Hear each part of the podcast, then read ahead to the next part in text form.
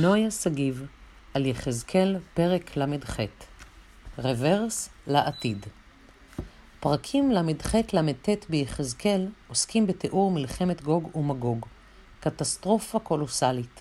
המלחמה המתוארת במקרא היא מלחמה עתידית של אומות העולם, בראשן גוג מלך מגוג כנגד ישראל. מטרת המלחמה היא הכרת העמים בכוחו של האל.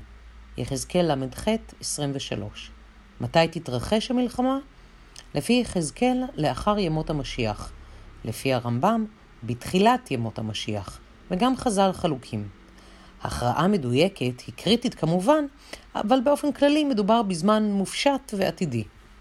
אולם הטקסט ביחזקאל, ל"ח-ל"ט, לא זורק אותי קדימה, אלא דווקא אחורה, לאירועי עבר המתוארים במקרא. איך הטקסט זורק? באמצעות מילים, זה הטוני ודג שלו.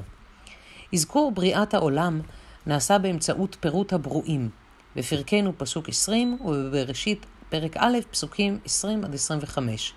אותם אלה שנבראו בספר בראשית הם אלה שיכחדו במלחמת גוג ומגוג.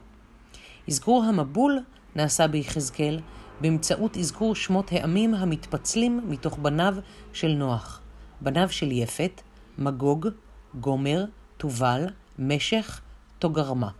בראשית י' 1-3, ובניו של כוש, כוש ופוט, בראשית י' 6. האנושות המתפלגת ומתרבה לאחר המבול, היא האנושות שתנסה להתאחד כנגד האל במלחמת גוג ומגוג, ובסופה תושמד.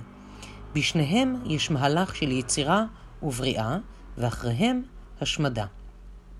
אזכור יציאת מצרים בא לידי ביטוי באזכור האש, הרוח, קברות התאווה המוזכרים בספר במדבר י"א, ו...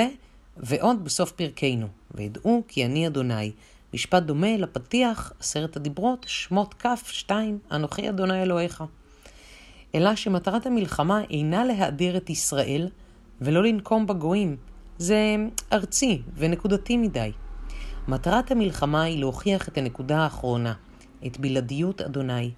ישראל הם לא צד במלחמה, אלא ייצוג אוטופי של הנכון. מדוע נזקקים, נזקקים לאירועי עבר? הרי מדובר בנבואה עתידית. הסבר אחד, רטוריקה. הבאת תקדים היסטורי על מנת להוכיח את אמיתות הנבואה. אולם הסבר זה בעייתי, משום שהאירועים הללו הם במהותם חד פעמיים. מלחמת גוג ומגוג טורפת את הקלפים, מאפשרת בריאה נוספת, מתירה הפרת בריתות. אי אפשר לחיות בעולם כזה, חסר עוגנים וביטחונות. נדמה לי שלא, וכאן ההסבר השני. אירועי העבר הם אכן חד פעמיים, והנבואה היא בבחינת אזהרה, המשתמשת כהשראה במושגי בריאה, השמדה, ברית. ואכן, אנו נעים בין שני ההסברים. אי אפשר לחיות בתחושת אסון מתמדת, ומצד שני, אי אפשר לחיות בביטחון מוחלט של לי זה לא יקרה. מלחמת גוג ומגוג מרחפת כמושג מעל ראשינו. אולי מבקשת להזכיר כל פעם נקודת ברית בראשית, מוסרית, ערכית, של מחויבות בין בני האדם לאל, בין בני אדם לבני האדם, בין בני האדם לבין עולמם.